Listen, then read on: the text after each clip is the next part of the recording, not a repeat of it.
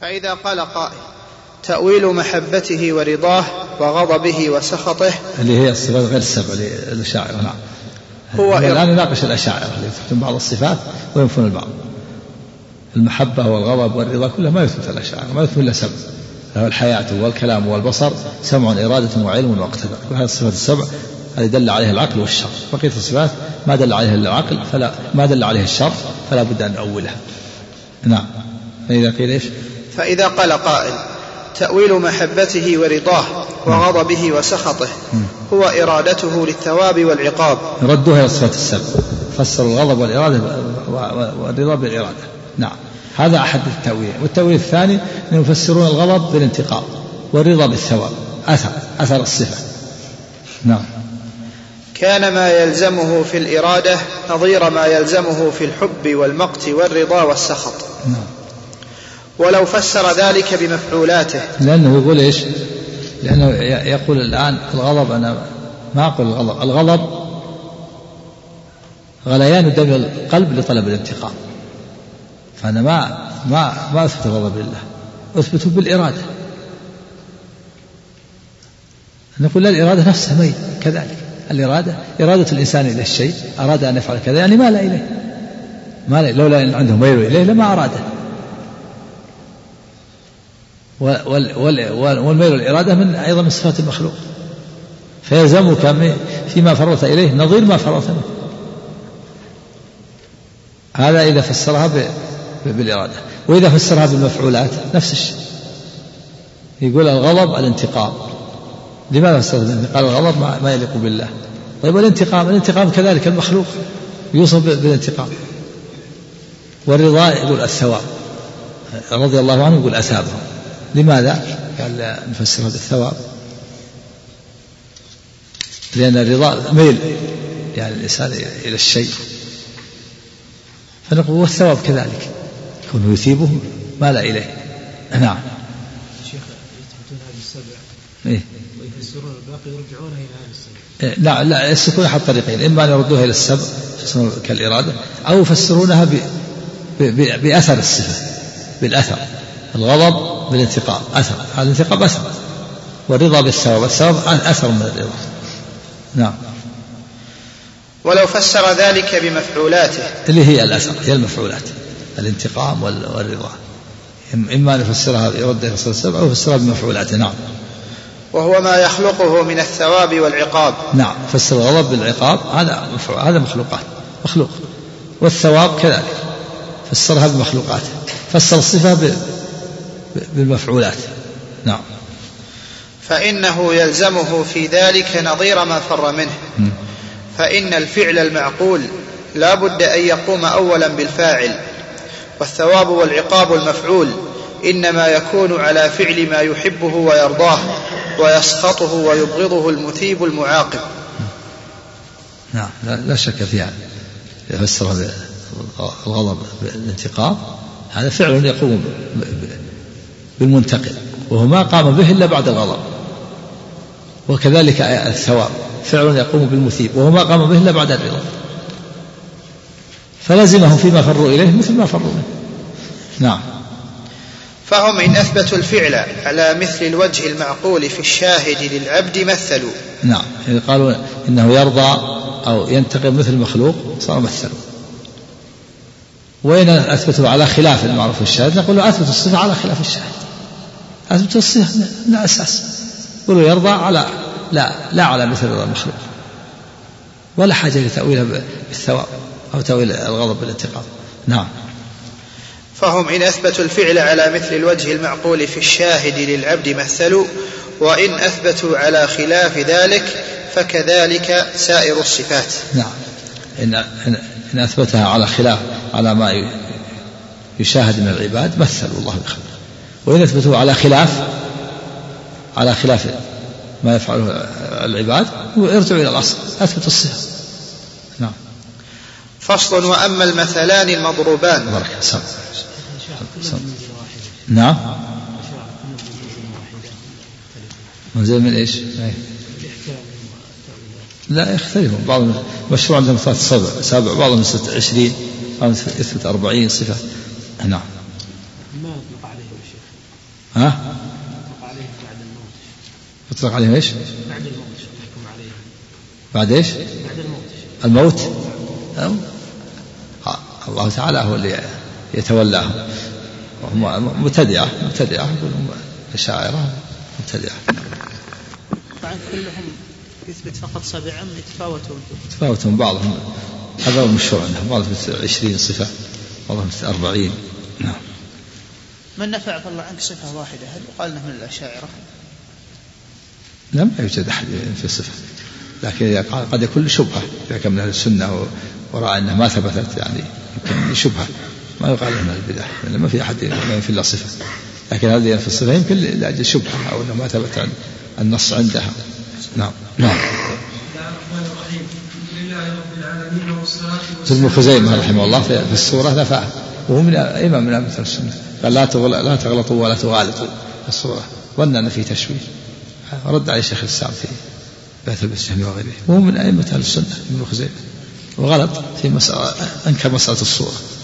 خلق الله آدم على صورته. صفة. هو إمام لكن غلط. ظن أن هذا في تشبيه نعم.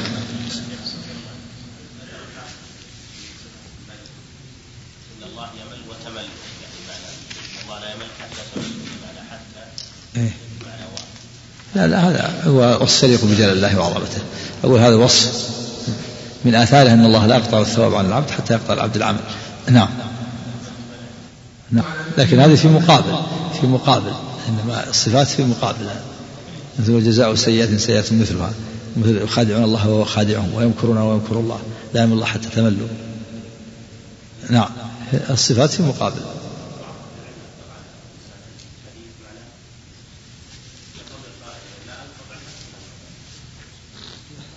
لا بس في مقابل الصفة في مقابل في مقابل مللهم وانقطاعهم نعم.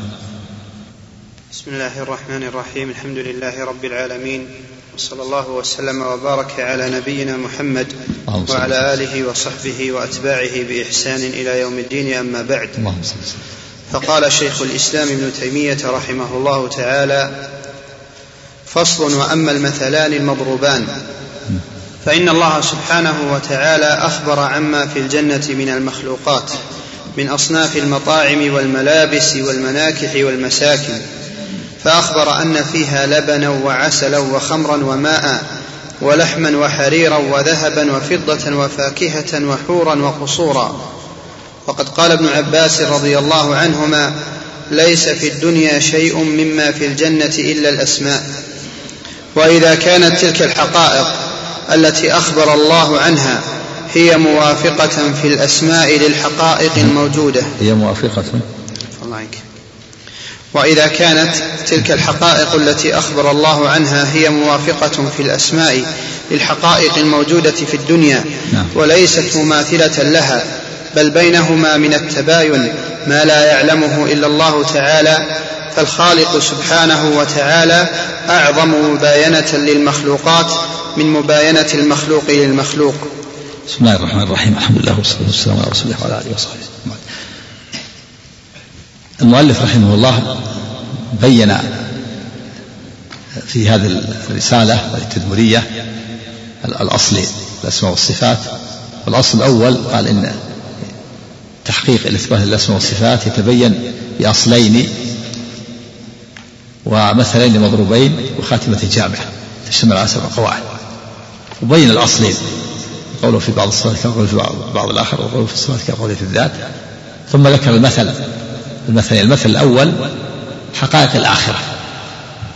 بينها تفاوت وبين حقائق الدنيا. حقائق الآخرة أخبر الله أن في الجنة ماء وخبرا وخمرا ولبنا وعسلا. وفي الدنيا ماء وخمر ولبن وعسل حقائق الدنيا توافق حقائق الآخرة في, شيئين في الاسم. هذا لبن وهذا هذا ماء وماء. وفي أصل المعنى. الماء ماء الجنة سائر. ماء الدنيا وماء الجنة يتفقان أنه سائر يروي لكن تختلف الطعمية واللذة. كذلك العسل. في الاسم وأصل الحلو. لكن يختلف.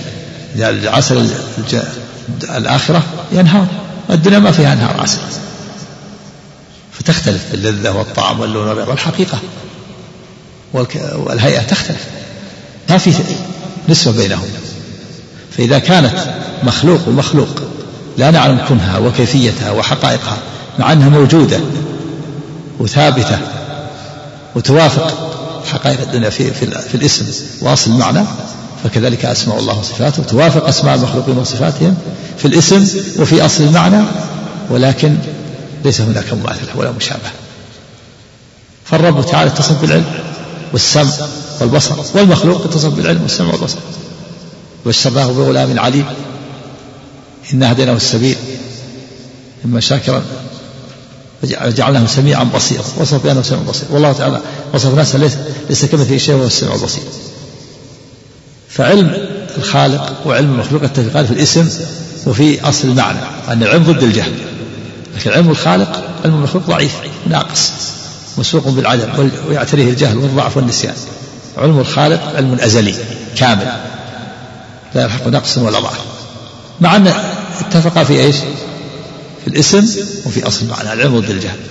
كذلك المخلوق سميع والخالق سميع. السمع اتفق في الاسم والسمع السمع ضد الصبر واتفقا في البصر ضد العمى لكن سمع الخالق كامل وسمع المخلوق ناقص وهكذا. هذا المثل الآن. إذا كانت حقائق الآخرة توافق الموجودات في الدنيا في الاسم وصل المعنى مع أن مع البون الشاسع والحقيقة غير الحقيقة فكذلك أسماء الله وصفاته توافق أسماء المخلوقين وصفاتهم في أصل المعنى وفي الاسم مع مع الفرق العظيم. نعم. الله عنك ومباينته لمخلوقاته أعظم من مباينة موجود الآخرة لموجود الدنيا. إذ المخلوق أقرب إلى المخلوق الموافق له في الاسم نعم. من الخالق إلى المخلوق. نعم. مع المخلوق أقرب إلى المخلوق. إذا كان مخلوق مع مخلوق بينهم تفاوت عظيم ولا تعرف الكيفية ولا الكن. فكيف تستطيع أن تدرك كن صفات الرب؟ لابد ان من قطع الطمع في إدراك الكيفية. ما يمكن تدرك الكيفيه أنت الآن عندك مخلوقات الآن ما تستطيع تدرك كيفية أدرك كيفية حقائق الآخرة ما تستطيع الروح كما في المثل الثاني اللي بين جبل الإنسان موجودة ولا تعرف حقيقة كونها وثابتة ولا أحد ينكرها. فكيف تدرك كونها صفات الرب؟ وأنت لا تدرك كونها الروح التي بين جنبيك ولا تدرك كون حقائق الآخرة. نعم. وهذا بين واضح. ولهذا افترق الناس في هذا المقام ثلاث فرق. فالسلف والأئمة وأتباعهم آمنوا بما أخبر الله به عن نفسه وعن اليوم الآخر مع علمهم بالمباينة التي بين ما في الدنيا وبين ما في الآخرة وأن مباينة الله لخلقه أعظم. والفريق الثاني الذين أثبتوا ما أخبر به في الآخرة من الثواب والعقاب ونفوا كثيرا مما أخبر به من الصفات مثل طوائف من أهل الكلام. والفريق الثالث نفوا هذا وهذا. ها؟ ما في في الحاشية؟ مثل طوائف من أهل الكلام. هذا. ما في النسخة؟ في الحاشية؟ في ما ذكر أنه نسخة محقق ما ذكر شرح النسخة ما ذكر. التحفة المهدية. ها؟ التحفة عن إيه. عندك الشرح التحفة. إيه. إيه. إيه. ها؟ إيه. بس التحفة ما هي موجودة. ما, ما إليها نعم. والفريق الثالث نفوا هذا وهذا. كالقرامطة والباطنية والفلاسفة أتباع المشائين ونحوهم من الملاحدة. يعني السلف المذاهب ثلاث السلف أثبتوا الثواب والعقاب والصفات والكيفيات وآمنوا بها. وطائفة أخرى أثبتوا الثواب والعقاب ونفوا بعض الصفات والكيفيات. والطائفة الثالثة القرامطة نفوا هذا وهذا الثواب والعقاب والصفات والكيفيات. هذا ملاحدة عد والناس على هذا معك الله إليك. قال ولهذا افترق الناس في هذا المقام ثلاث فرق. نعم. فالسلف والأئمة وأتباعهم آمنوا بما أخبر الله به عن نفسه وعن اليوم الآخر مع علمهم بالمباينة التي بين ما في الدنيا وبين ما في الآخرة وأن مباينة الله لخلقه أعظم والفريق الثاني الذين أثبتوا ما أخبر به في الآخرة من الثواب والعقاب ونفوا كثيرا مما أخبر به من الصفات. إيه يعني هذا مثل مثل ما ذكر المعتزلة والأشاعرة والجهمية. أثبتوا حقائق الآخرة.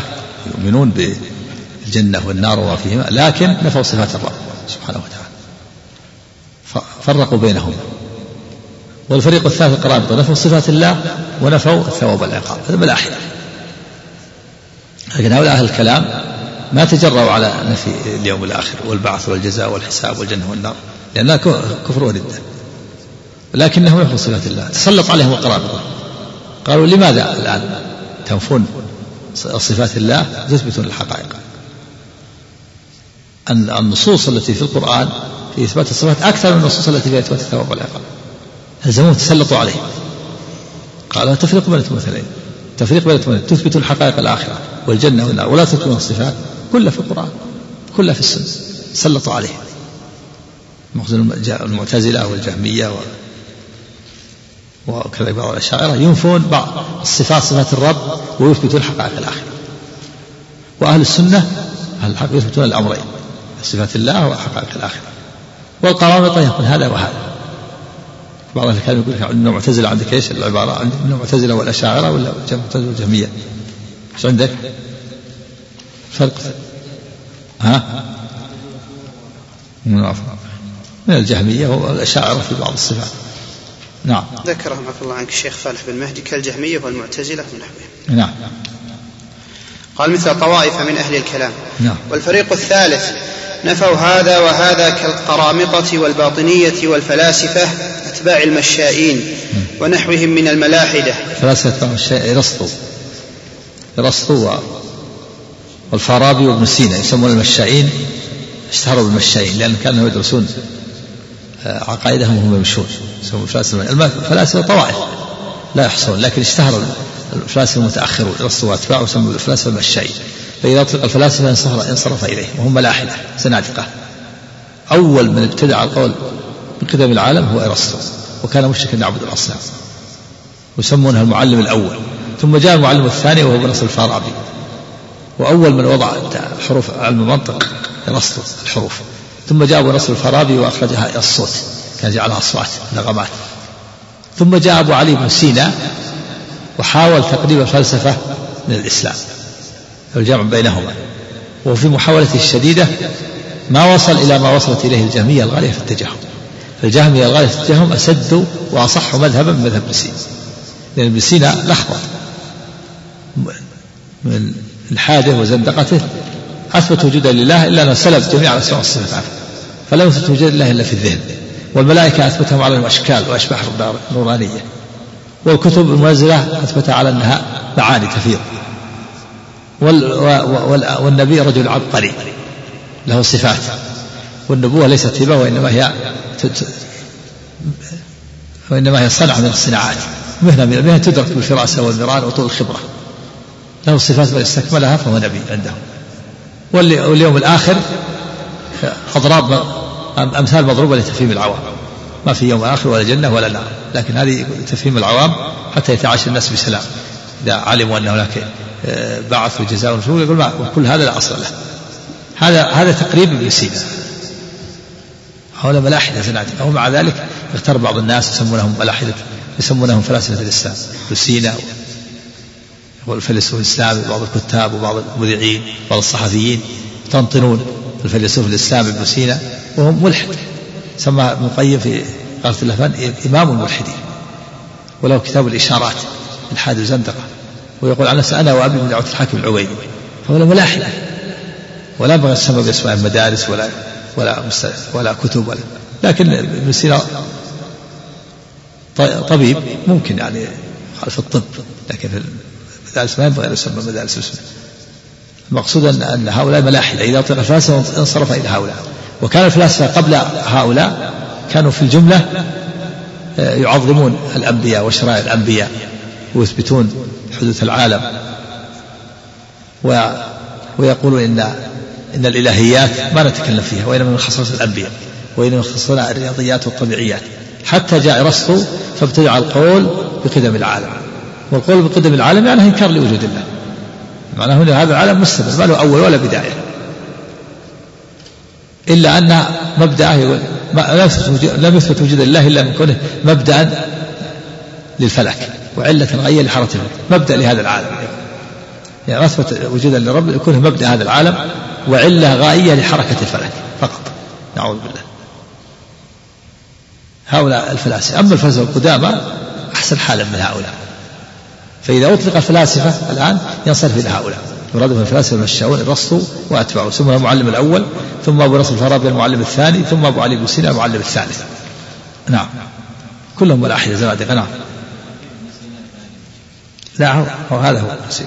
ما في ابن سينا ثانية. واحد نعم. أحسن الله إليكم. قال والفريق الثالث. نفوا هذا وهذا كالقرامطة والباطنية والفلاسفة نعم. أتباع المشائين. قرامطة أسماء كلمة لحمدان والباطنية يقول النصوص باطن وظاهر والقرامطة باطنية يقاربطون في السمعيات. يعني يؤولون ويموهون في العقليات. نعم. والباطنية. نعم. أعم من يقول الشريعة لها ظاهر وباطن النصوص لها ظاهر وباطن. وقامتهم من الباطنية. نعم. والفلاسفة أتباع المشائين ونحوهم من الملاحدة. هم أتباع المشائين أتباع رسطو وأتباعه هم هم المشاؤون نعم. ونحوهم من الملاحدة الذين ينكرون حقائق ما أخبر الله به عن نفسه وعن اليوم الآخر. نعم حقائق ما أخبر الله عن نفسه من الصفات والأسماء وحقائق الآخرة. ينكرون هذا وهذا. إيش اللي يقول؟ قبل العبارة يقول والفريق الثالث نفوا هذا وهذا نعم. كالقرامطة والباطنية نعم. والفلاسفة أتباع المشائين نعم. ونحوهم من الملاحدة نعم صلى الله عليه وسلم. الذين ينكرون حقائق ما أخبر الله به عن نفسه وعن اليوم الآخر نعم. ثم إن كثيرا منهم يجعلون الأمر والنهي من هذا الباب نعم. فيجعلون الشرائع المأمور بها والمحظورات المنهي عنها لها تأويلات باطنة تخالف ما يعرفه المسلمون منها. نعم قرابطة الباطنية؟ كذلك. الأوامر والنواهي يفسرون على هذا. يقول مثلا الصلوات الخمس خمسة أسماء عندهم. علي وفاطمة وحسن وحسين ومحسن. هذه الصلوات الخمس خمسة أسماء. والصيام كتمان سر المشايخ. هذا الصيام. باطل له باطل. هذا باطل. له باطن وله ظاهر الصلاة الصلاة الخمس اللي يسميها المسلمون وأما الباطن تعد خمسة أسماء علي وفاطمة وحسن وحسين وحسن والصيام له ظاهر وباطن. الصيام هو صيام المسلمين هذا الظاهر. والباطن كتمان سر مشايخ شيوخ. والحج له باطن وظاهر. فظاهره حج الناس إلى إلى مكة إلى البيت العتيق. وباطنه آه، الحج إلى قبور الشيوخ السفر إلى قبور الشيوخ وهكذا يفعلون في أمور الدين. نعم. هؤلاء الملاحدة. نعم. ها؟ اي نعم. فيه نعم.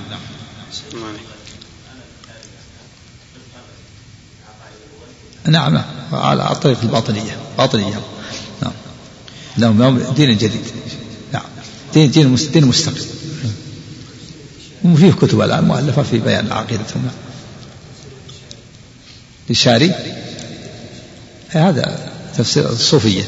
الصوفية ملاحدة بالإشارة ما ما يكون معنى صحيح الإشارة هم معنى صحيح. لا يمكن. لا يمكن يكون المعنى الصحيح بالإشارة. مثل ابن سينا لا. مثل ابن عربي رئيس وحدة الوجود له رموز في تفسير القرآن يسمى فصوص فص الحكم. فص موسى فص كذا فص نوح. ويعارض ويفسر هذا تفسيرات ويقول ان إن فرعون مصيب حينما ادعى الربوبية. لأن الوجود واحد. وكذلك أيضا آه، إن قوم نوح لما عبدوا العجل قوم آه، بنو إسرائيل لما عبدوا العجل مصيبون هم على الصواب. وأن موسى لما جاء وجر آه، هارون بلحيته ينكر عليه إنكاره عليهم كيف؟ كيف تتركهم؟ ويقول إنه أغرق والعياذ بالله الالحاد والزندقه أغرقه الله يقول لزوال الحسبان والوهم. لأن الآن كونه الآن ادعى الربوبية هذا تخصيص. يقول الوجود واحد. أنت الرب وفلان الرب وفلان لكن, لكن لما توهم فرعون أنه هو الرب وحده أغرق. تطهيرا له لزوال الحسبان. حتى لا يتوهم أنه هو الرب وحده وأن كل موجود هو الرب. إذا هذا تجاوز تجاوز فرعون. تجاوز فرعون الكفر والله نعوذ بالله. هذا الصوفية هذه تفسيراتهم وإشاراتهم هذه الإشارات اللي تقول. هذه الإشارات هذا هذه كلها ها؟ وغيرها إلى هذا. ومن ذلك تأويل الشيعة والرافضة لهم تأويلات دخلوا في هذا. مرج البحرين يلتقيان علي وفاطمة في البحرين. بينهما برزخ لا يبغيان الحسن والحسين. هكذا تفسيرة الرافضة. هذه من هذا الباب دخلوا باطنية نعم نسأل الله العافية. نعم.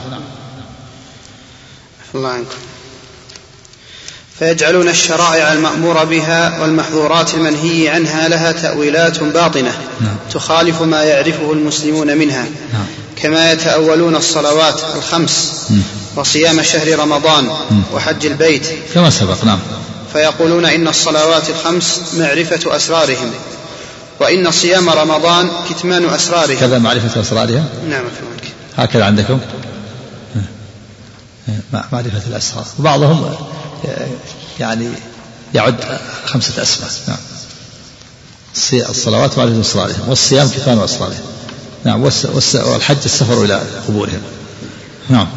وإن حج البيت السفر إلى شيوخهم ونحو ذلك من التأويلات التي يعلم بالاضطرار أنها كذب وافتراء على الرسل صلوات الله عليهم وسلامه. وتحريف لكلام الله ورسوله عن مواضعه وإلحاد في آيات الله. وقد يقولون الشرائع تلزم العامة دون الخاصة. بعضهم يفصل يقول الناس قسمان عامة وخاصة. فالشرائع تلزم العامة المحجوبين الذين ما وصلوا. الصوفي يقول الناس طبقة عامة وخاصة فالعامة عليهم صلاة وصيام وزكاة وحج لأنهم محجوبين. أما الخاصة تجاوزوا تسقط عنهم التكاليف ما عليهم صلاة ولا صيام ولا كذا. وبعضهم جعل الناس ثلاث طبقات عامة وخاصة وخاصة خاصة يقول العامة هؤلاء عليهم تكاليف ومن العامة الرسل عندهم والأنبياء من العامة وعندهم طاعات ومعاصي. أما الخاصة ارتفعوا. وتجاوزوا وألغوا صفاتهم وجعلوا صفة الله فوصلوا إلى العلم سقطت عنهم التكاليف ولا عندهم إلا طاعات ما في معاصي كل ما يفعل طاعة حتى الكفر والزنا والسرقة طاعة. وهناك خاصة الخاصة تجاوزوا الغير بوحدة الوجود ما عندهم لا طاعة ولا معاصي. لأنهم وصلوا يقول وحدة الوجود. نسأل الله العافية. نعم.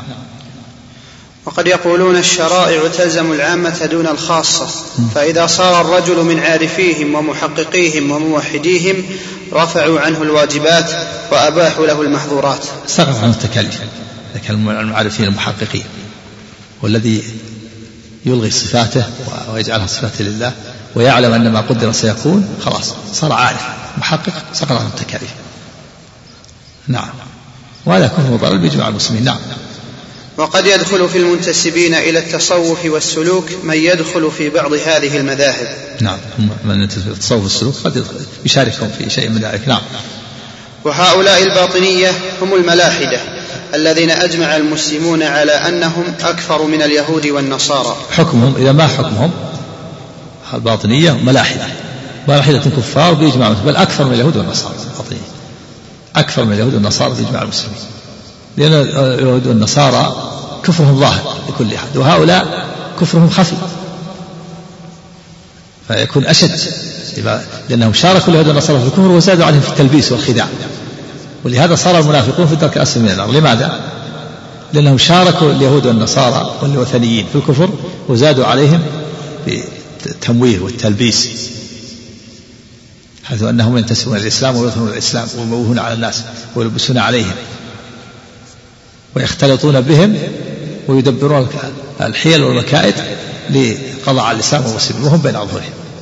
فصاروا أشد من اليهود والنصارى. الكفر والعقوبة. نعوذ بالله. نعم. وما يحتج به على الملاحدة أهل الإيمان والإثبات يحتج به كل من كان من أهل الإيمان والإثبات على من يشارك هؤلاء في بعض إلحادهم. إيش؟ وما يحتج. وما يحتج وما يحتج به على الملاح وما يحتج به على الملاحدة أهل الإيمان والإثبات. إيه. يحتج به كل من كان من أهل الإيمان والإثبات على من يشارك هؤلاء في بعض إلحادهم. يعني مع الحجج التي يرد بها أهل الحق على الملاحدة يرد بها على من شاركهم في بعض إلحادهم. نعم. وما يحتج. وما يحتج به على الملاحدة أهل الإيمان والإثبات. نعم. يحتج به كل من كان من أهل الإيمان والإثبات على من يشارك هؤلاء في بعض إلحادهم. نعم. فإذا أثبت لله تعالى الصفات ونفى عنه مماثلة المخلوقات كما دل على ذلك الآيات البينات كان ذلك هو الحق. الذي يوافق المعقول والمنقول نعم. ويهدم أساس الإلحاد والضلالات. نعم. إذا أثبت صفات الله ونفى المماثل للمخلوقات هذا هو الحق. يهدم أصول أهل الضلال. الذي يهدم أساس الإلحاد والضلالات. نعم. والله سبحانه لا تضرب له الأمثال التي فيها مماثلة لخلقه فإن الله لا مثيل له بل له المثل الأعلى. فلا يجوز أن يشرك هو والمخلوق في قياس وتمثيل. أن يشرك هو والمخلوق في قياس تمثيل. نعم. ولا في قياس شمول تستوي أفراده. نعم. يعني لا يا الله تعالى لا يقاس بخلقه ولا يمثل بخلقه. ولا يدخل هو هو وغيره في قياس قياس شمول قياس شامل يشمل الرب وغيره. تقول كل هذا هذا القياس يشمل الرب وغيره. الرب منفرد عن المخلوقات ولا قياس تمثيل يمثل بخير بخلقه أنت مثلا تقول إن هذا مثلا تأتي بقاعدة كلية كل كذا فهو كذا. هذا يشمل هذه الأنواع. فالرب ما يدخل في الأنواع مع غيره هذه الأنواع. وكذلك قياس التمثيل. زيد مثل فلان زيد كالبدر. فأنت شبهت زيد بالبدر؟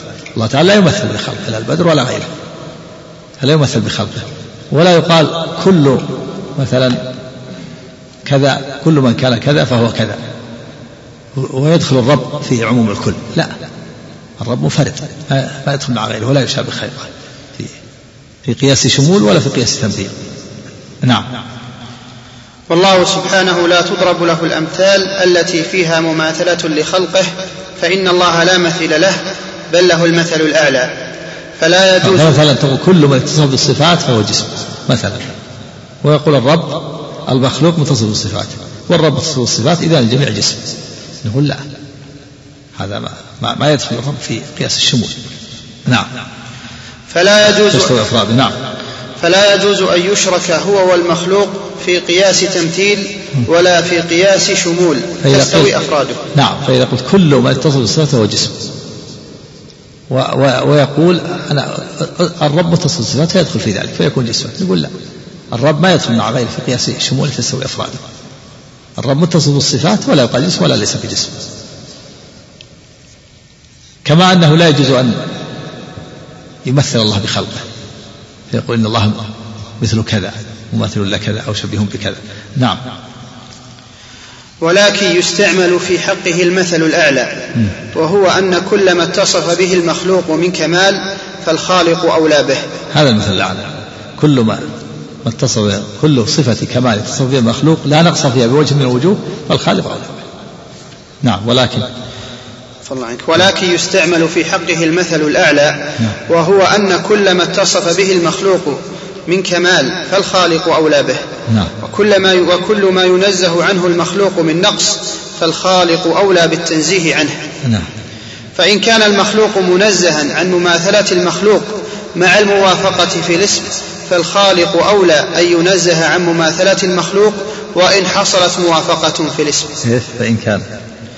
أحسن الله إليك. فإن كان المخلوق منزها عن مماثلة المخلوق مع الموافقة في الاسم فالخالق أولى أن ينزه عن مماثلة المخلوق نعم. وإن حصلت موافقة في الاسم. نعم مثل حقائق الآخرة موافقة حقائق الدنيا في الاسم لكن الحقيقة مختلفة.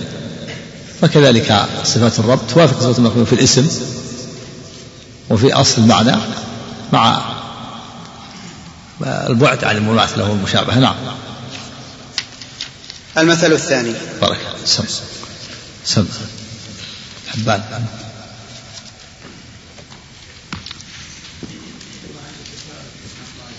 ها؟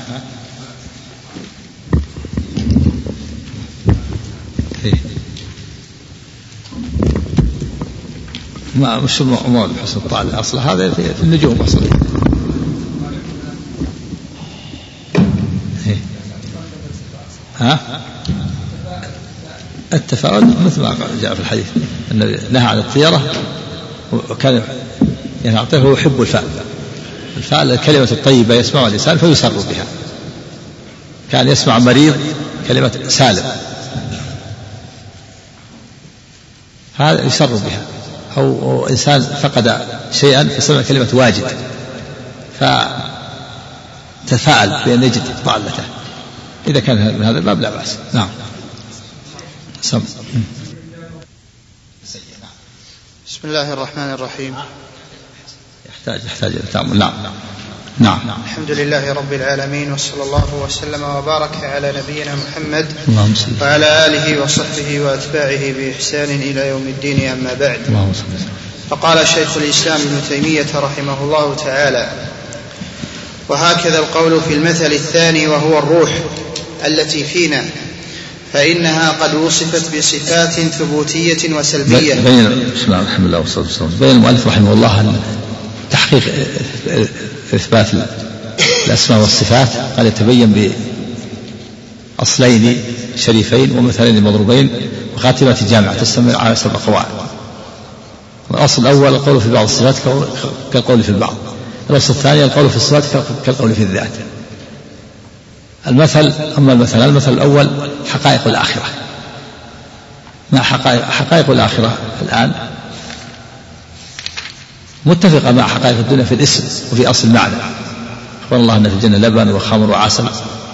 لكن لا نعلم حقيقتها وكنا على ما هي عليه.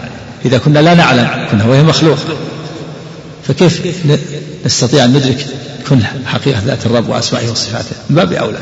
المثل الثاني الروح التي فينا. روح موجودة الآن. ولا أحد ينكرها. وموصوفة بالصفات ومع ذلك لا نعلم حقيقتها. على ما هي عليه ولا نستطيع نكيفها فكيف نستطيع نكيف صفات الله؟ إذا كنت ما تستطيع تكيف مخلوق وهو موجود فيك وهو الروح ولا تعرف حقيقته وكنها فكيف يمكن أن تعرف حقيقة كن ذات الرب وأسمائه وصفاته؟ إذا لابد من قطع الطمع عن معرفة الكيفية. كيفية أسماء الله وصفاته لا نعلمها لكن نثبت المعنى ولم في الكيفية. نعم. المثل الثاني. وهكذا القول في المثل الثاني وهو الروح التي فينا. فإنها قد وصفت بصفات ثبوتية وسلبية. وقد أخبرت النصوص أنها تعرج وتصعد من سماء إلى سماء. كما في حديث قبض روح المؤمن والكافر أنها تصعد إلى السماء وتفتح لها أبواب السماء ويخرج منها كاطية بريح. والفاجر والكافر تصعد و وتغلق أبواب السماء دونها ويخرج منها كأنتن ريح وجدت على وجه الأرض. هذه كلها أوصاف. معلوم. إذا هي ذات. لكن الله أعلم بكيفيتها نعم. وقد أخبرت النصوص أنها تعرج وتصعد من سماء إلى سماء وأنها تقبض من البدن وتسل منه كما تسل الشعرة من العجينة. وفي الحديث أن الروح إذا قبض تبعه البصر يتبع البصر يتبع الروح. نعم. والناس مضطربون فيها فمنهم طوائف من أهل الكلام يجعلونها جزءا من البدن. نعم بعض الكلام يقول هي جزء من البدن بعضهم يقول هي الدم نفس الدم اللي في البدن. قال رجح العلامة القيم أنها جسم لطيف نوراني يسري في البدن سريان الماء في العود سريان النار في الفحم. الناس اضطربوا فيها اضطراب حتى ان بعض الفلاسفه وصفوها بالعدم قالوا لا داخل العالم ولا خارجه ولا فوقه ولا تحته وهذا باطل. بعضهم قال لها جزء من البدن صفة من صفات البدن. بعضهم قال هي الدم بعضهم قال هي الهواء. ولا اضطراب اضطربوا فيها.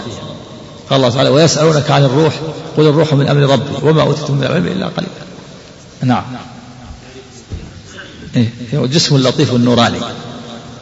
جسم لطيف نوراني يسري في البدن سريان الماء في العود.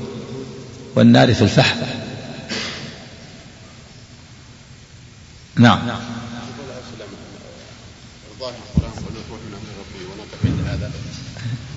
نعم يعني حقيقته وكونه وكيفيته من أمر الله نعم. لا أعلمه إلا الله. نعم. ها؟ قال أن الروح هي النفس هي سميت تسمى نفس. تسمى نفس وتسمى روح. من أسمائها. لكن الغالب أنها تسمى نفس إذا كانت في البدن وتسمى روح إذا كانت خارج البدن. هذا الغالب في النصوص. تعلم ما في نفسي ولا أعلم ما في نفسك. هذا الغالب هي النفس النفس الروح الروح هي النفس. تسمى هذه تسمى نفسا وتسمى روحا لكن أغلب ما تسمى نفس إذا كانت في البدن وأغلب ما تسمى روح إذا كانت خارج البدن. إن الروح إذا قلت تتبع البصر. نعم نعم.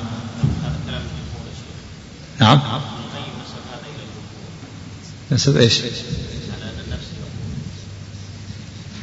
لا النصوص دلت على هذا. النصوص دلت على هذا. سمتها نصوص النفس وسمتها الروح. نعم.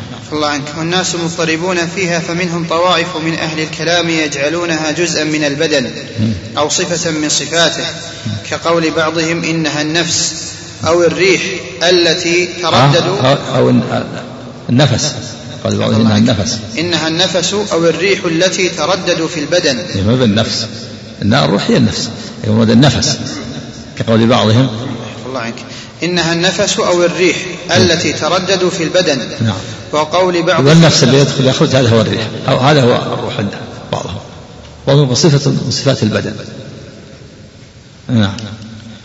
وقول بعضهم إنها الحياة أو المزاج أو نفس البدن. كل هذا اضطراب اضطراب اضطراب تخبط. من غير دليل؟ نعم. ومنهم طوائف من أهل الفلسفة يصفونها بما يصفون به واجب الوجود. إيه، يصفون بما يصفون به الله عز وجل. يقول الروح لا داخل العالم ولا خارجه ولا فوقه ولا تحته ولا متصل به ولا منفصل عنه ولا مبين له ولا محيط له. وش يصير؟ أشد من العدل يصير مستحيل. يصفون الرب بهذا يقول الرب لا داخل العالم ولا خارجه. ولا فوقه ولا تحته. ولا متصل به ولا منفصل عنه ولا مبين له ولا محيط له. وش يصير؟ شيء لا داخل العالم ولا خارجه. هذا لا وجود له. ويصفون الروح كذا. يقول الروح لا داخل البدن ولا خارجه. ولا فوقه ولا تحته. ولا متصلة به ولا منفصلة عنه. عدم بل بل مستحيل. ما في شيء في إما داخل العالم ولا خارجه. اللي لا داخل العالم ولا خارجه لا وجود له. نعم. الله عنك. ومنهم طوائف من أهل الفلسفة يصفونها بما يصفون به واجب الوجود. وهو الله سبحانه وتعالى. نعم. وهي أمور لا يتصف بها إلا ممتنع الوجود. نعم مستحيل. يعني أمور لا يتصف بها إلا ممتنع الوجود يعني مستحيل الوجود. يعني لا دخل العالم ولا خارج هذا مستحيل. والمستحيل أشد من العدم ولا أخف؟ أشد. لأن يعني المعدوم يمكن أن يوجد لكن المستحيل لا يوجد. واضح هذا؟ نعم. فيقولون لا هي داخل البدن ولا خارجه ولا مباينة ولا مداخلة ولا متحركة ولا ساكنة ولا تصعد ولا تهبط ولا هي جسم ولا عرض. وقد يقولون إنها لا تدرك الأمور المعينة والحقائق الموجودة في الخارج وإنما تدرك الأمور الكلية المطلقة. وقد يقولون الأمور الكلية المطلقة إنما في الذهن. لو قيل صفة المعدوم بأكثر من هذا ما استطعت. لا داخل العالم ولا خارج له ولا متصل به ولا منفصل به. نعم. وليس لها صلة بالجسد. نعم.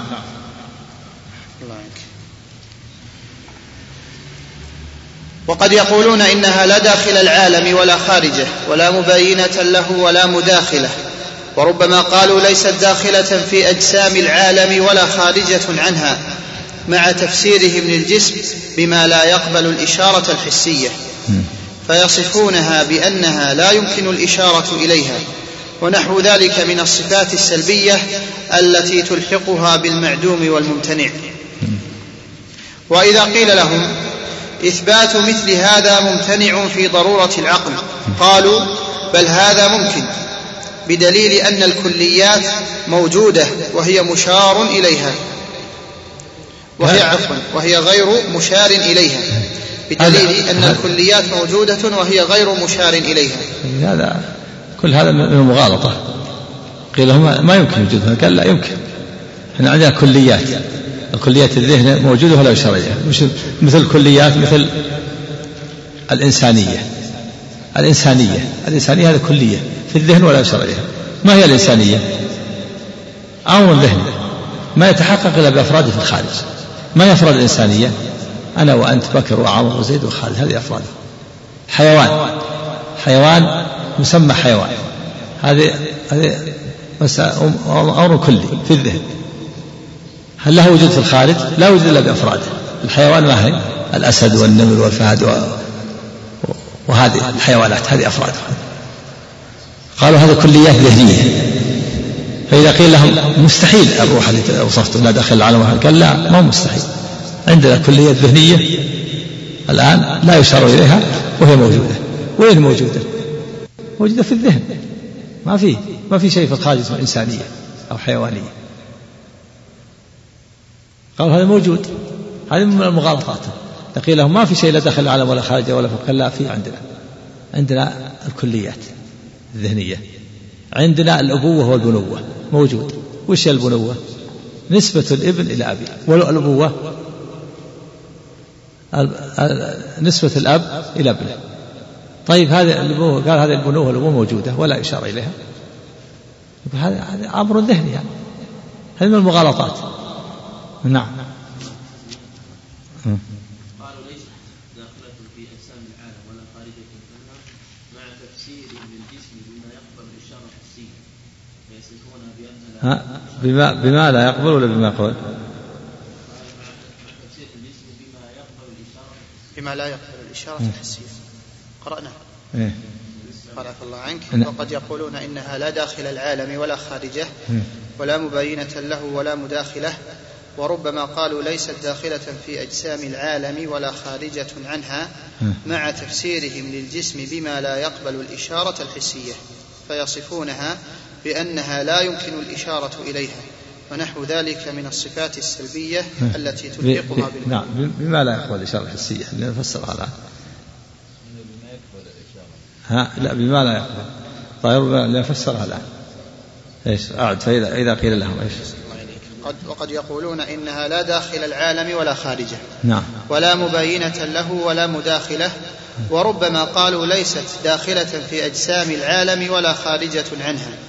مع تفسيرهم للجسم بما لا يقبل الإشارة الحسية فيصفونها بأنها لا يمكن الإشارة إليها ونحو ذلك من الصفات السلبية التي تلحقها بالمعدوم والممتنع. محتمل أنها تكون بما يقبل الإشارة الحسية لأن لأنهم الآن يقول الجسم الآن الأجسام تقبل الإشارة الحسية والرب ليس بجسم ولهذا يقول ممنوع تشير لأنك لو أشرت إليه لكان جسما اللي يشار إلى الجسم والرب ليس بجسم.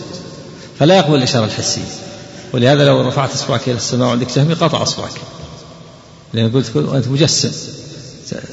تنقصت الرب وجعلت فاحذر أن ترفع إصبعك وعندك جهمي وحدك. يقطع إصبعك. لأن يقول تنقصت الرب جعلت الرب جسما يشار إليه. جعلته محدود في مكان معين الجسم هو اللي يكون في مكان معين والله ليس بجسم.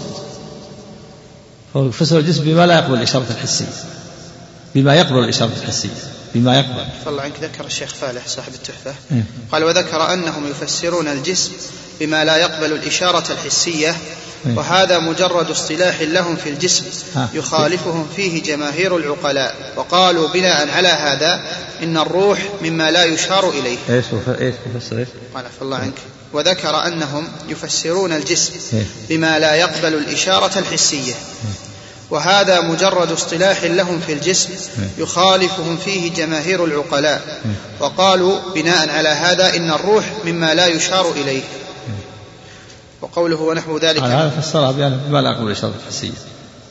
وهم أيضا كذلك هم يقولون إن إن الرب ليس بجسم فلا يشار إليه.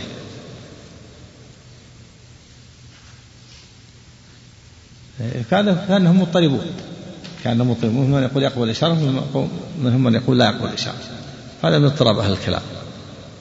ولهذا اختلفت النسخ في هذا لأن بعضهم يقول يشار إليه وبعضهم يقول لا يشار إليه. ولهذا يقول لا يشار إلى الرب لأنه ليس بجسم. لو كان جسما لقبل الإشارة. ومنهم من يقول إن الجسم لا يقبل الإشارة. نعم. ها؟ إيه، تبقى. لكن على تفسير الشيخ فارح رحمه الله ذكر أنهم يفسرون بما لا يقبل الإشارة الحسية نعم. الله عنك. وإذا قيل لهم إثبات مثل هذا ممتنع في ضرورة العقل قالوا بل هذا ممكن بدليل أن الكليات موجودة وهي غير مشار إليها. وقد غفلوا عن كون الكليات لا توجد كلية إلا في الأذهان لا في الأعيان. فسرنا الكليات مثل إنسانية حيوانية في الذهن نعم. فيعتمدون فيما يقولون به في المبدأ والمعاد على مثل هذا الخيال الذي لا يخفى فساده على غالب الجهال. نعم. المبدأ والخيال كلهم يعتمدون على مسألة الجسم وحدوث الأجسام. وأن الصفة أعراض. لا تقوم إلا بالجسم الحادث. اعتمدوا في دين جعلوا الجسم هو دينهم أهل الكلام. مسألة الجسم. مسألة الجسم والعرض. وهل وأن قالوا لا يعلم الرب إلا بحدوث العالم ولا يعلم حدوث العالم إلا بالأجسام ولا تعلم الأجسام إلا بالأعراض. هكذا بنوا دينهم في, في الرب والمعاد على حدوث الأجسام وعلى جوهر الفرد مسألة جوهر الفرد. نعم. واضطراب النفاة والمثبتة في الروح كثير وسبب ذلك أن الروح التي تسمى بالنفس الناطقة عند الفلاسفة ليست هي من جنس هذا البدن ولا من جنس العناصر والمولدات منها بل هي من جنس آخر مخالف لهذه الأجناس. فصار هؤلاء لا يعرفونها إلا بالسلوب التي توجب مخالفتها للأجسام المشهودة. يعني السلوب النفي. ما يعرفون الروح إلا بالسلوب النفي. وهذا ما يعيد أن لا يشار الروح ليست داخل العالم.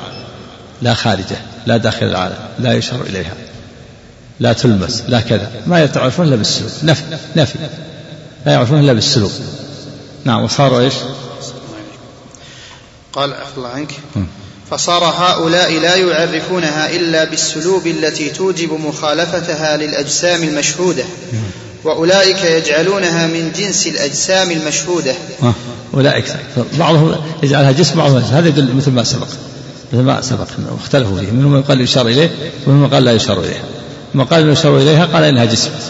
ومن قال إنه لا يشار إليها قال ليست كالأجسام. نعم. وآخر إيش؟ فصار هؤلاء لا يعرفونها إلا بالسلوب التي توجب مخالفتها للأجسام المشهودة وأولئك يجعلونها من جنس الأجسام المشهودة. هو إشكال الشيخ فالح وأولئك الله عنك الشيخ فالح وأولئك قال ذكر أنهم ضربوا فيها وأنهم قال عفى الله عنك. وهم الذين يقولون والمثبتون للروح من طوائف المتكلمين. وهم الذين يقولون عنها إنها نفس البدن أو جزء منه أو الحياة أو المزاج أو الريح. يقول المؤلف إن سبب اضطرابهم أن الروح المسماة عند الفلاسفة بالنفس الناطقة ليست من جنس البدن وليست من العناصر المشاهدة التي تتكون التي تتكون منها الأشياء ولا من جنس ما يتولد من العناصر. كتولد الخل من عناصره التي هي أصله بل الروح من شكل آخر واضطربوا فيها لكونهم لم يتلقوا العلم لم يتلقوا العلم بها عن مشكاة النبوة كما لم يتلقوا العلم بالله وصفاته من كتابه وسنة رسول الله صلى الله عليه وسلم. فصار الفلاسفة لا يعرفونها إلا بالأوصاف السلبية وطوائف المتكلمين يجعلونها البدن أو صفة من صفاته. يعني أولئك صار أولئك طائفة المتكلمين طائفة المتكلمين يقولون أشاروا إليها لأنها جعلوها من جنس البدن من صفاته جزء من البدن فيشار إليها. والفلاسفة يقولون لا يشار إليها لأنها ليست من جنس البدن. وكلا القولين باطل. نعم مخالف لما دل عليه الكتاب والسنة. طيب نعم. قال وأولئك يجعلونها من جنس الأجسام المشهودة وكلا القولين خطأ. وإطلاق القول عليها بأنها جسم أو ليست بجسم يحتاج إلى تفصيل.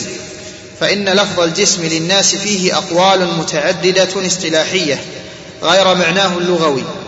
فإن أهل اللغة يقولون الجسم هو الجسد والبدن وبهذا الاعتبار فالروح ليست جسما ولهذا يقولون الروح والجسم كما قال تعالى وإذا رأيتهم تعجبك أجسامهم وإن يقولوا تسمع لقولهم.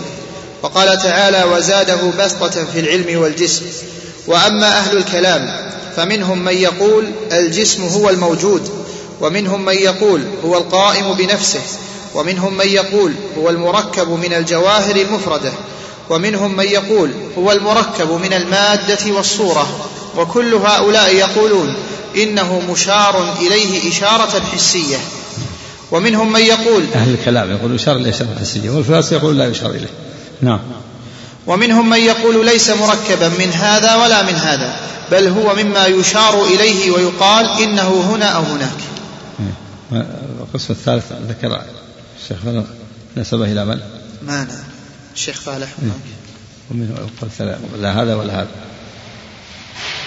قال ومنهم من يقول ليس مركبا من هذا ولا هذا يعني أن بعض المتكلمين ينفي أن يكون الجسم مركبا من الجواهر المفردة أو من المادة والصورة وهذا قول صحيح.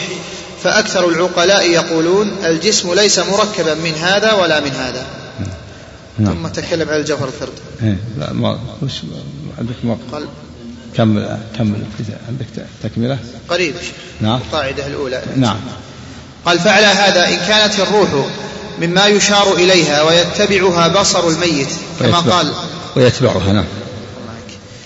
فعلى هذا إن كانت الروح مما يشار إليها ويتبعها بصر الميت كما قال صلى الله عليه وسلم. إن الروح إذا خرجت تبعها البصر وأنها تقبض ويعرج بها إلى السماء كانت الروح جسما بهذا الاصطلاح. والمقصود أن الروح إذا كانت موجودة حية عالمة قادرة سميعة بصيرة تصعد وتنزل وتذهب وتجيء ونحو ذلك من الصفات والعقول قاصرة عن تكييفها وتحديدها لأنهم لم يشاهدوا لها نظيرا والشيء إنما تدرك حقيقته بمشاهدته أو مشاهدة نظيره فإذا كانت الروح متصفة بهذه الصفات مع عدم مماثلتها لما يشاهد من المخلوقات فالخالق أولى بمباينته لمخلوقاته مع اتصافه بما يستحقه من أسمائه وصفاته. وأهل العقول هم أعجز من أن يحدوه أو يكيفوه منهم عن أن يحدوا الروح أو يكيفوها.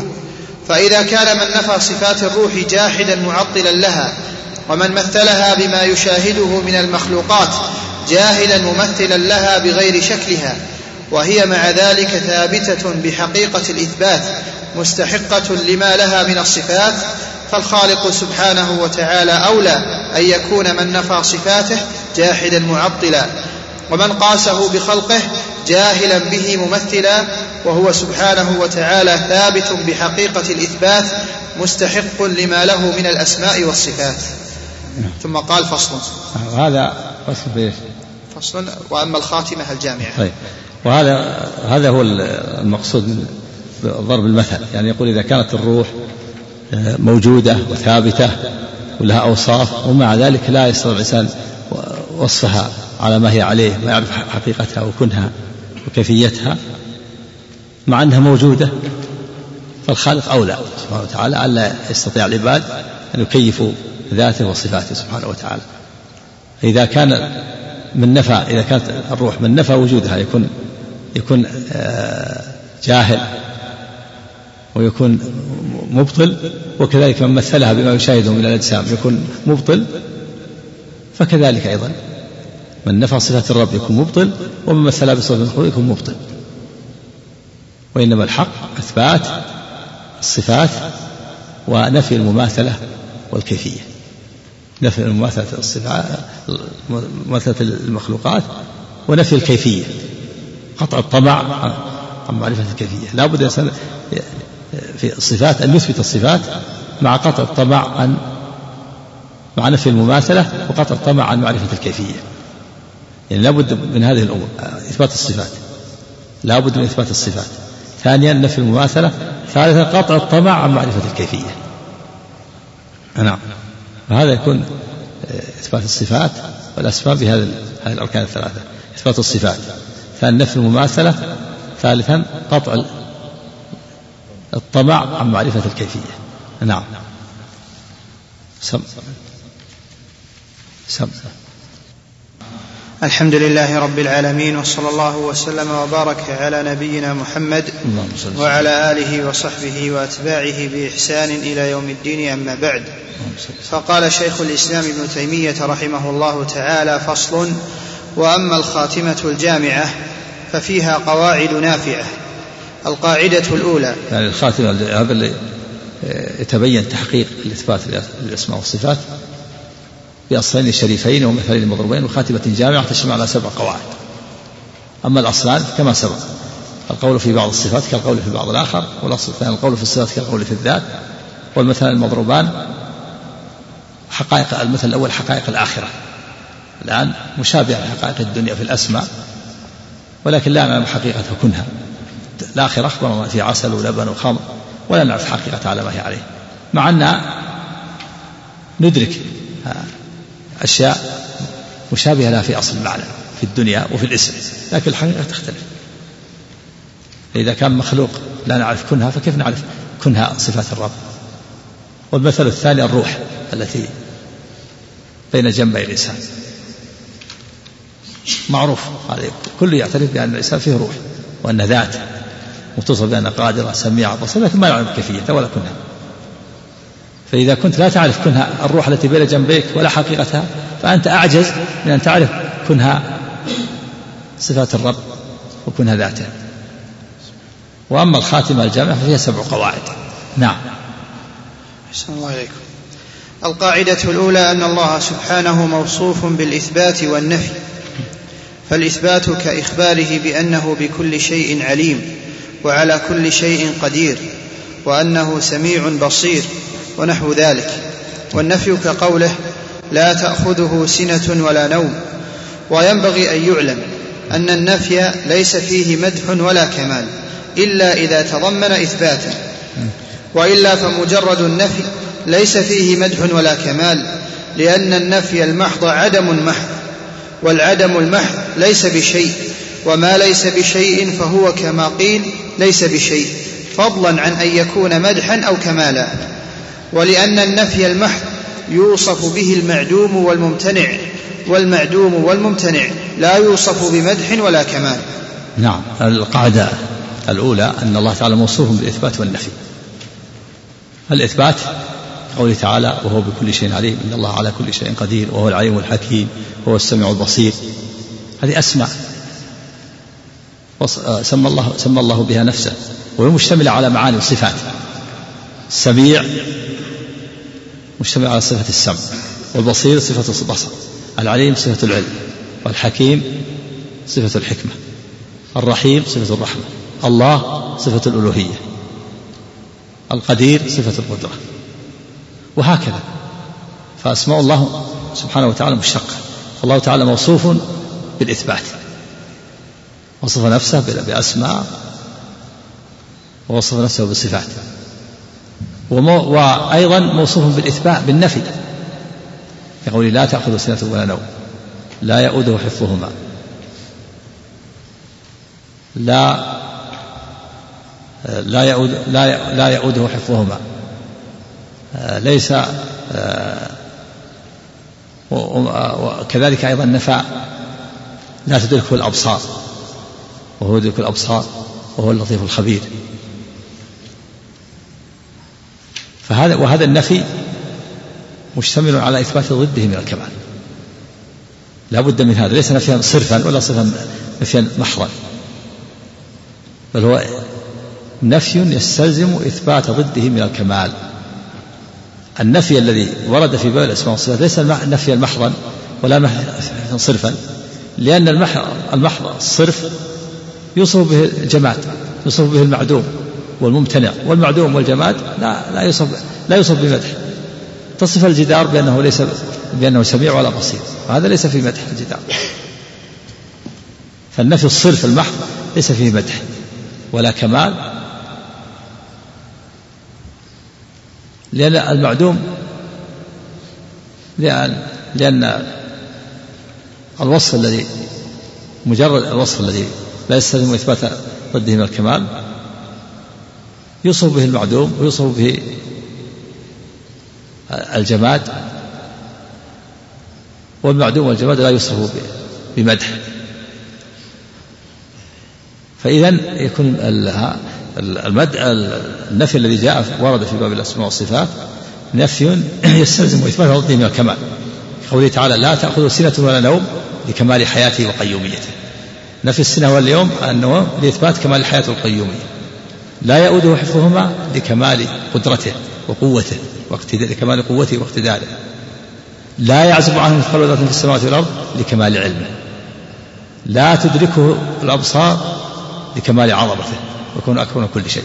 إذا كل نفي متضمن إثبات ضد الكمال فنفي السنة والنوم يتضمن إيش؟ إثبات كمال الحياة والقيومية لا يؤوده حفظهما. إلا يعجزه يتضمن إثبات كمال القوة والقدرة. لا تدركه الأبصار يتضمن إثبات كمال العظمة لا يعزب عنه مثقال ذرة يتضمن إثبات كمال العلم وهكذا. فليس هناك نفي صرف في باب الأسماء والصفات. النفي الصرف النفي المحض. هذا لا يرد في باب الأسماء والصفات. لأن, في لأن النفي المحض ليس فيه مدح ولا كمال. ولأنه النفي الصرف يوصف به المعدوم والمبتدع والمعدوم والمبتدع لا يوصف بمدح ولا كمال. ولأن المعدوم ليس بشيء. أعد. القاعدة الأولى. قال القاعدة الأولى أن الله سبحانه موصوف بالإثبات والنفي فالإثبات كإخباره بأنه بكل شيء عليم. نعم. وعلى كل شيء قدير. إذا أثبت نفس العلم بكل شيء وأثبت على نفس القدرة على كل شيء. هذه صفات ثبوتية. فالصفات نوعان ثبوتية وسلبية. والسلبية متضمنة لإثبات ضدها من الكمال. النفي الصرف مثل وصف بعض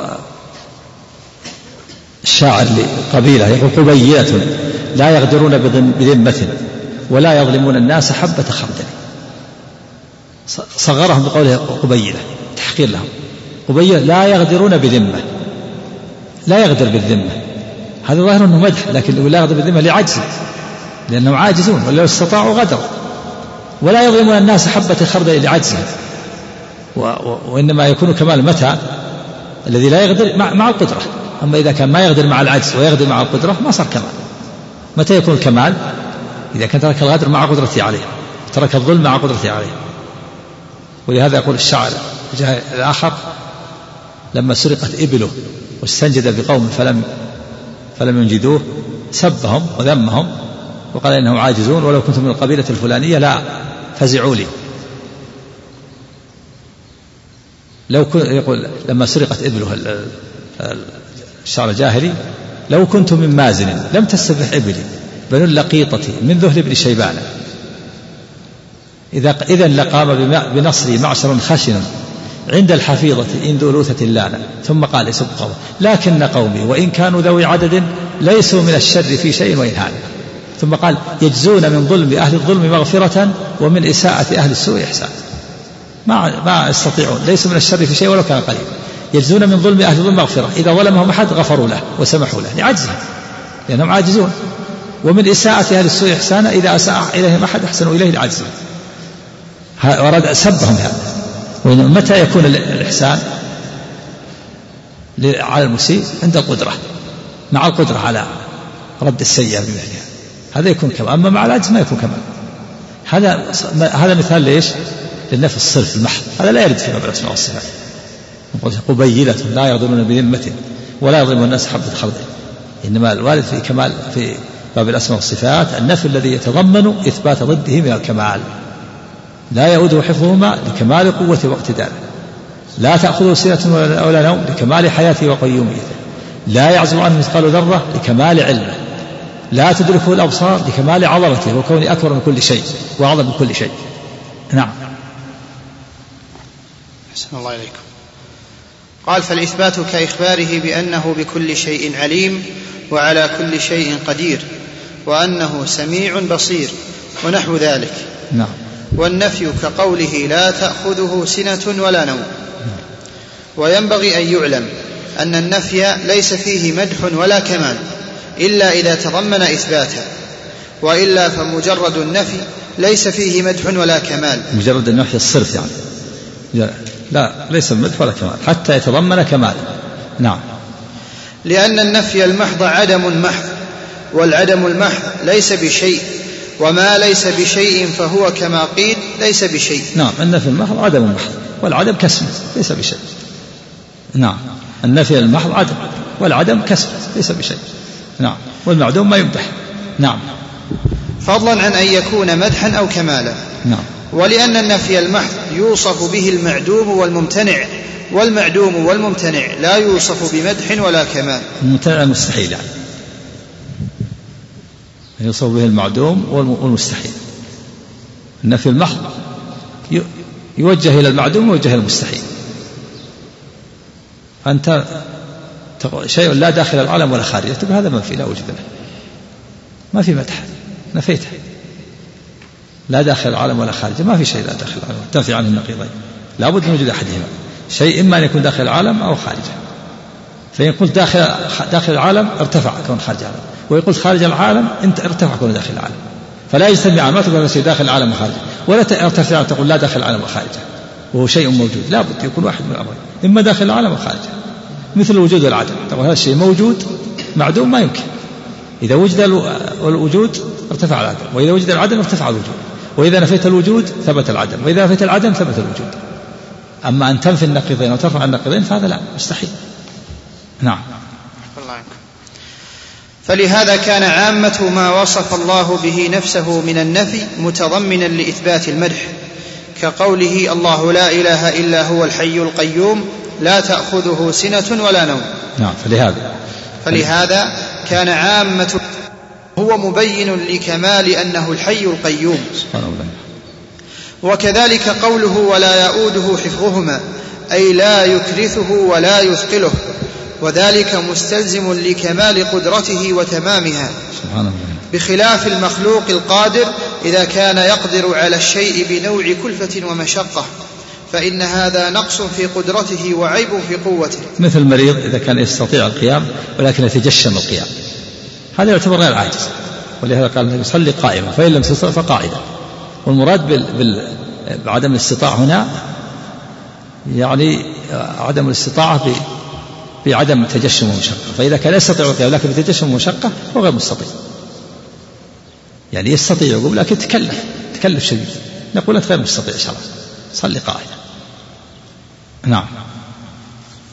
وكذلك قوله لا يعزب عنه مثقال ذرة في السماوات ولا في الأرض فإن نفي العزوب مستلزم لعلمه بكل ذرة في السماوات والأرض. نعم مستلزم كمال العلم نعم. وكذلك قوله ولقد خلقنا السماوات والأرض وما بينهما في ستة أيام وما مسنا من لغوب. هذا وما مسنا من لغوب هذا نفي. وما مسنا من لغوب من تعب وإعياء متضمن لكمال القوة والقدرة. النفي متضمن لكمال القوة والقدرة نعم. فإن نفي مس اللغوب الذي هو التعب والإعياء دل على كمال القدرة ونهاية القوة. سبحان الله نعم. بخلاف المخلوق الذي يلحقه من التعب والكلال ما يلحقه. نعم.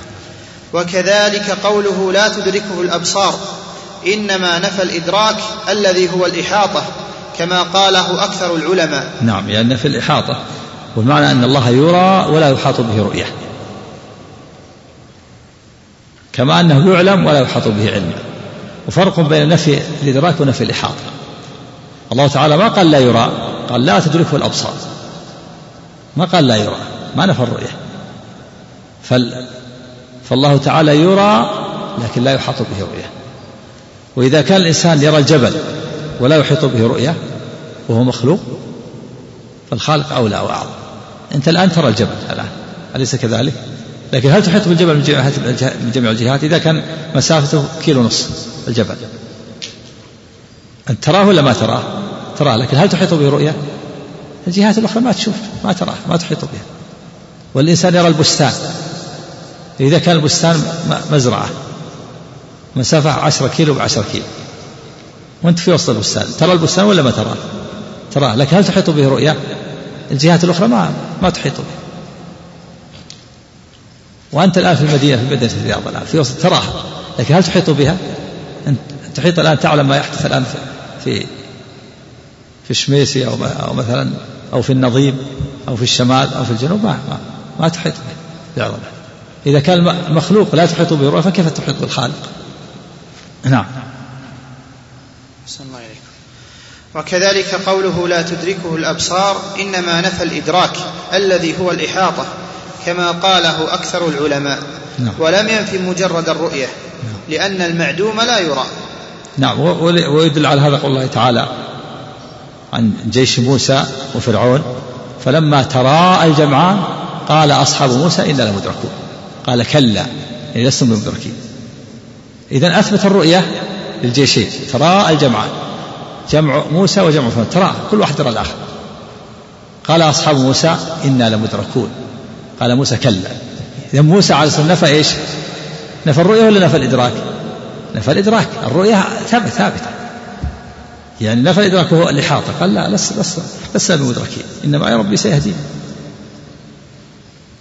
وفعلا ما ما أحاطوا به. أمر الله موسى فضرب العصا البحر بعصاه فدخل موسى وقومه البحر. ثم تبعهم فرعون ولم يدركوه. فخرجوا من الجهة الأخرى. فدخل ولما تكاملوا داخلين أمر الله البحر أن يعود إلى حالته فانطبق عليه. ونجى, ونجى الله موسى وقومه فلم يدركوهم. فإذا الإدراك شيء والرؤية شيء. لا تدركه الأبصار وإن كانت تراه. تراه الأبصار. وقال بعض العلماء لا تدركه الأبصار يعني في الدنيا لا تراه في الدنيا. نعم. الله قال لأن المعدوم لا يرى وليس في كونه لا يرى مدح إذ لو كان كذلك لكان المعدوم ممدوحا وإنما المدح في كونه لا يحاط به وإن رؤي. نعم. كما أنه لا يحاط به وإن علم. نعم. فكما أنه إذا علم لا يحاط به علما فكذلك إذا رؤي لا يحاط به رؤية. نعم. نعم. ها؟ كما أنه لا يحاط به إيش كما أنه لا يحاط به وإن علم فكما أنه إذا علم لا يحاط به علما نعم. فكذلك إذا رؤي لا يحاط به رؤية. نعم. فكان في نفي الإدراك من إثبات عظمته ما يكون مدحا وصفة كمال. وكان ذلك دليلا على إثبات الرؤية لا على نفيها. إيش فكان؟ أحسن الله إليك. فكان في نفي الإدراك من إثبات عظمته ما يكون مدحا وصفة كمال. نعم. وكان ذلك دليلا على إثبات الرؤية لا على نفيها صحيح. فهو يرى سبحانه وتعالى ولكن لا يدرك الكمال عظمته. نعم. لكنه دليل على إثبات الرؤية مع عدم الإحاطة. هذا هو الحق الذي اتفق عليه سلف سلف الأمة وأئمتها. نعم. خلاف الجهمية والمعتزلة والأشاعرة الذين نفوا الرؤية. وقالوا أن هذه الآية تدل على أن الله لا يرى. وأبطلوا رؤية الله في الآخرة. هذا ضلال. جهل وضلال. نعم. النصوص متواترة في أن الله يرى دل عليه القرآن والنصوص متواترة. رواها العلامة ابن القيم في كتابه الروح. رواها أكثر من ثلاثين صحابيا في الصحاح والسنة والمسانيد في إثبات الرؤية. والآيات القرآنية صريحة في هذا. وجوه يومئذ ناظرة إلى ربها ناظرة. كلا إنهم ربهم وبذل لمحجوبون للذين أحسنوا الحسنى وزيادة ولدينا مزيد وهي الرؤية رؤية الرب سبحانه وتعالى النظر إلى وجه الله نعم. وإذا تأملت ذلك وجدت كل نفي لا يستلزم ثبوتا هو مما لم يصف الله به نفسه. نعم هذه قاعدة.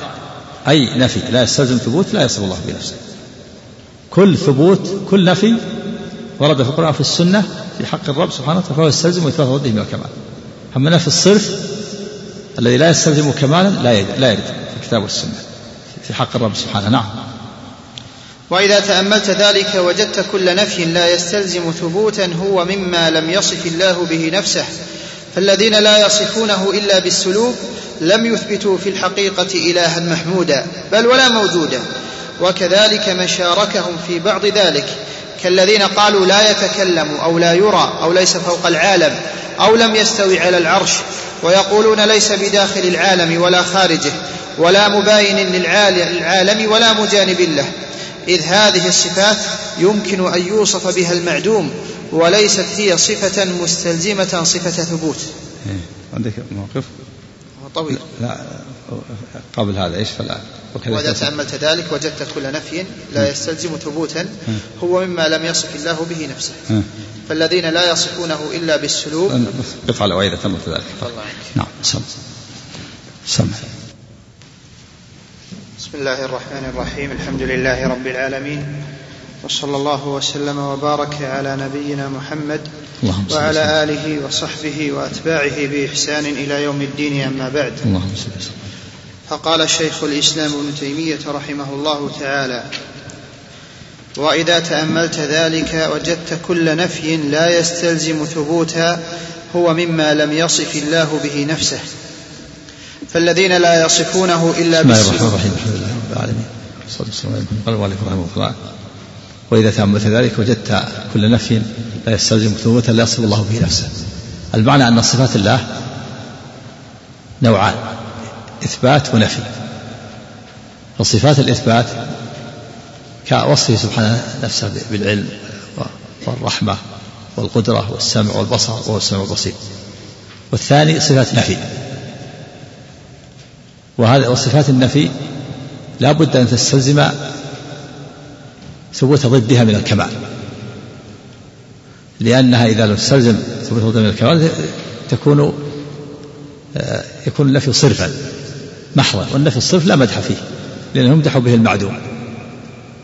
فصفات النفي لا بد أن تستلزم إثبات ضدها من الكمال وإلا فلا يصف الرب نفسه بالنفي المحض. مثال ذلك قول الله تعالى لا تأخذه سنة ولا نوم. هذا نفي. تستلزم إثبات ضدها من الكمال وهو كمال الحياة والقيومية مثل قوله تعالى ولا يؤوده حفظهما. تستلزم ثبوت كمال القدرة. مثل قوله تعالى لا يعزب عنه مثقال ذرة في السماوات والأرض. تستلزم كمال العلم. مثل قوله تعالى لا تدركه الأبصار. يستلزم كمال العظمة وأنه أعظم من كل شيء وأكبر من كل شيء وهكذا. فصفات النفي الواردة في باب الأسماء والصفات تستلزم إثبات ضدها من الكمال. ولا يرد النفي الصرف في أسماء الله وصفاته. لأن الصفات النفي المحض لا يستلزم كمالا ويوصف به المعدوم والمعدوم لا يمدح. نعم. الله عنك قال وإذا تأملت ذلك وجدت كل نفي لا يستلزم ثبوتا هو مما لم يصف الله به نفسه. نعم. فالذين لا يصفونه إلا بالسلوب لم يثبتوا في الحقيقة إلها محمودا. نعم يصفونه بالسلوب يعني بالنفي المحض. مثل كثير من البدع. يقول ليس بكذا وليس كذا ليس بكذا وليس له كذا. وهكذا. ليس بجثة ولا ذو أعضاء ولا كذا ولا لون ولا طعم. هكذا يقول أهل البدع. نسأل الله العافية. نعم. مع مع الوارد في باب الأسماء والصفات الإجمال في النفي. والتفصيل في الإثبات. الصفات تعدد. أما نفي النقائص فإنها تأتي مجملة يقول تعالى ليس كمثله شيء. هل تعلم له سميا؟ فلا تضربوا لله الأمثال. وهكذا ولم يكن له كفوا أحد. فالنفي يأتي مجمل. وإذا جاء النفي مفصل فإنما هو للرد على أهل البدع لم يلد ولم يولد. للرد على من نسب الولد إلى الله. أما الصفات أما الصفات الثبوتية فإنها تأتي متعددة. أثبت الله نفس العلم والقدرة والسمع أهل البدع عكسوا ذلك. صاروا ينفون نفيا مفصلا ويثبتون إثباتا مجملا. فإذا أثبتوا قالوا له الكمال وإذا فصلوا جاءوا يعددون ليس له كذا وليس له كذا للرب من عند أنفسهم ليس له جثة ولا ذو أعضاء ولا ذو لون ولا كذا. وهذا ليس ليس فيه كمال ولا مدح بل فيه تنقص. وإنما الكمال في الإجمال النفي في الإجمال. ولله المثل الأعلى. لو قال إنسان لأمير أو أو لملك وجاء يعدد صفات النقص يقول أنت لست كذا لست بكالناس ولست بدباغ ولست بجزار ولست بكذا. آه، آه، لست مثلا بمن يعمل كذا ولست كالناس تكنس الشوارع. هذا يؤدبه يعتبر هذا تنقص وإن كان صادق. لكن لو أجمل قال لست مثل أحد من رعيته أنت أعلى منهم وأكبر. هذا هذا الكمال. تعداد النفي هذا فيه تنقص وإساءة أدب. فكيف يأتي أهل البدع ويعددون وينفون نفيا مفصلا؟ نعم. أحسن الله عليكم قال فالذين لا يصفونه إلا بالسلوب لم لم يثبتوا في الحقيقة إلها محمودا بل ولا موجودا وكذلك من شاركهم في بعض. إذا قال شخص أنت لست بدباغ ولا حجام ولا كناس ولا كذا يؤدب هذا متنقص وإن كان صادق هو صادق. لكن كونه ينفي هذا النفي المفصل إساءة أدب تنقص فهذا كان أهل البدع تنقصوا الرب وأساءوا الأدب فنفوا نفيا مفصلا. نعم. وكذلك من شاركهم في بعض ذلك كالذين قالوا لا يتكلم أو لا يرى. إيش الجملة قبلها؟ فالذين لا يصفونه إلا بالسلوب لم يثبتوا في الحقيقة إلها محمودا بل ولا موجودا. نعم. وكذلك من شاركهم في بعض ذلك نعم. كالذين قالوا لا يتكلم أو لا يرى أو ليس فوق العالم أو لم يستوي على العرش ويقولون ليس بداخل العالم ولا خارجه ولا مباين للعالم ولا مجانب له. إذ هذه الصفات. هذا مستحيل. هذا مستحيل. هؤلاء الذين يصفون ربهم بالسلوب يقولون لم يثبتوا إلها محمودا بل ولا موجودا. لأن السلب الآن ينفي الوجود. الذي يقول ليس لا ينفي جميع الأسماء والصفات معناه ليس له وجود إلا في الذهن. وهؤلاء الملاحدة يصفون الله بالسلوك. حتى قالت الجهمية المعطلة النفاة ليس داخل العالم ولا خارجه ولا فوقه ولا تحته ولا مبين له ولا محيط له ولا متصل به ولا منفصل عنه. ماذا يكون؟ ها؟ أشد من عدم يكون مستحيل. نسأل الله العافية. نعم. الله عنك. إذ هذه الصفات يمكن أن يوصف بها المعدوم وليست هي صفة مستلزمة صفة ثبوت. نعم.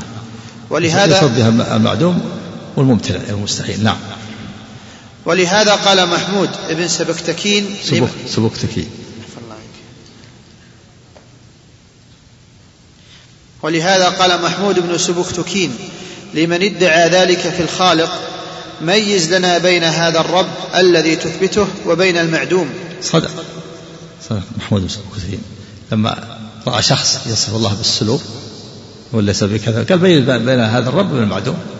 إذا كنت تقول ليس له علم ولا قدر ولا سمع ولا بصر ولا حكمة ولا رحمة وليس فوق ولا تحت ولا متصل ولا منفصل ولا مبين يقول بيز لنا بين هذا الرب الذي تثبته بين المعدوم. ما في فرق بينهم. بل إنه أشد من المعدوم. نعوذ بالله. نعم. وكذلك كونه لا يتكلم أو لا ينزل ليس في ذلك صفة مدح ولا كمال بل هذه الصفات فيها تشبيه له بالمنقوصات أو المعدومات. صحيح. الذي لا يتكلم ولا ينزل ولا يفعل. الفعل كمال ولهذا مدح الله نفسه بأنه فعال. إن ربك فعال لما يريد. تمدح الرب بأنه فعال فعال لما يريد. فالذي ينفي عن الرب يقول لا ينزل ولا يتكلم ولا ولم يستوي على عرشه. ولم يخلق ولم يرزق وش, وش يكون؟ هذا تعطيل نسأل الله العافية. نعم. وكذلك كونه لا يتكلم أو لا ينزل ليس في ذلك صفة مدح ولا كمال بل هذه الصفات فيها تشبيه له بالمنقوصات أو المعدومات. فهذه الصفات منها ما لا يتصف به إلا المعدوم ومنها ما لا يتصف به إلا الجمادات والناقصات. نعم. الجمال إذا نفى السمع والبصر هذا يتصف به الجماد وإذا نفى الذات والصفات هذا وصف المعدوم نعم. فمن قال لا هو مباين للعالم ولا مداخل للعالم فهو بمنزلة من قال لا هو قائم بنفسه ولا بغيره. نعم هذا قول الجهمية المعطلة. النفاة يعني الجهمية طائفة. العطلة والنفاة يقول لا هو مباين للعالم لا هو داخل العالم ولا هو مباين للعالم. يعني لا داخل العالم ولا خارج العالم. إيش يكون؟ ما يمكن شيء موجود إلا داخل أو خارج. شيء لا داخل العالم ولا خارجه ولا مباين للعالم ولا ولا منفصل عن العالم ماذا يكون؟ هذا لا وجود له. نعم. فمن قال لا هو مباين للعالم ولا مداخل للعالم نعم. فهو بمنزلة من قال لا هو قائم بنفسه ولا بغيره. نعم. ولا لا قائم بنفسه ولا قائم بغيره لا وجود له. هناك شيء لا يقوم بنفسه ولا يقوم بغيره. ما في شيء إلا يقوم بنفسه مثل الجدار قائم بنفسه والبياض صفة الجدار قائم بغيره.